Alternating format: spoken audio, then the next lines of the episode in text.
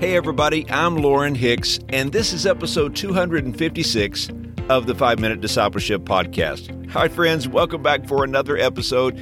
If you're a new listener, let me give you a big welcome. We're so excited that you're here, and I hope that you'll subscribe on Apple Podcasts, Spotify, Stitcher, Google Podcasts, or wherever you consume content.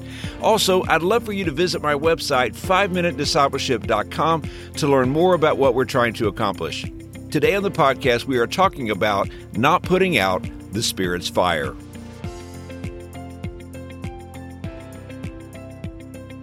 I don't know if this ever happens to you, but occasionally I'll read a Bible verse and it stops me in my tracks.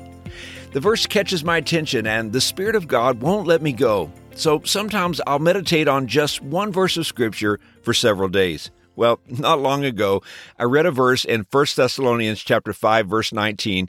It says, "Do not put out the Spirit's fire." I thought, what an interesting verse. The apostle Paul is clearly giving us a caution and a warning. Watch what is happening in your spiritual life. Don't let it die. Do not let the fire burn out. Now, I immediately looked up the verse in different Bible translations to see what it said, and here's what I found. One version said, Do not quench the Spirit. Another said, Don't suppress the Spirit. One translation said, Do not try to stop the work of the Holy Spirit. Another said, Don't turn away from God's Spirit. But I love the New International Version. It's picturesque. It says, Do not put out the Spirit's fire. You know, fire is one of the most frequent biblical images for God's presence with his people. The connection is made in such passages as Exodus chapter 3 verses 1 through 5 where we have Moses and the burning bush. We see it in Exodus chapter 13 where we have the pillar fire. Leviticus chapter 9 verse 24 we have a fire from the Lord consuming a burnt offering. And in 1 Kings chapter 18 we see the God who answers by fire. In the New Testament, we see Matthew chapter 3, where John the Baptist speaks of Jesus. He says, He will baptize you with the Holy Spirit and with fire. And then, of course, on the day of Pentecost in Acts chapter 2, the Bible says they saw what seemed to be tongues of fire. But here we see Paul's caution to not put out the Spirit's fire. The words put out refer to putting out a literal fire. Now, you can put out a fire by dousing it with water or by covering it up to keep it from oxygen, or you can simply let it run out of fuel. Normally, you don't put out a fire by accident. The fire goes out because someone takes steps to put it out. So, how would you put out the Spirit's fire in your life?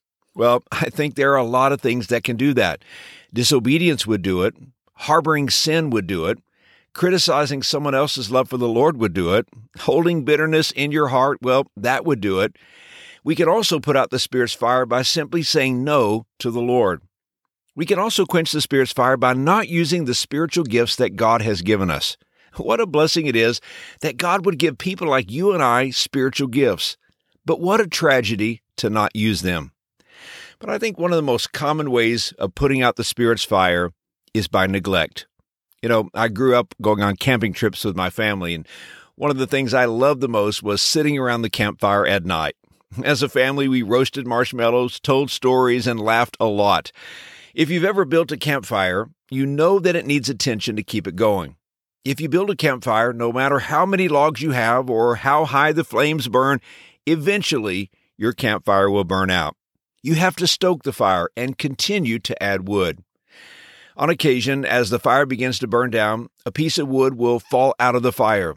The log that burned bright orange with fire in just a few minutes will become a black charred piece of wood.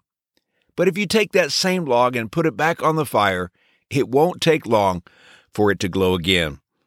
I've seen Christians who were passionate for Christ. You could say that they were on fire for God, but over time, with neglect, they became cold.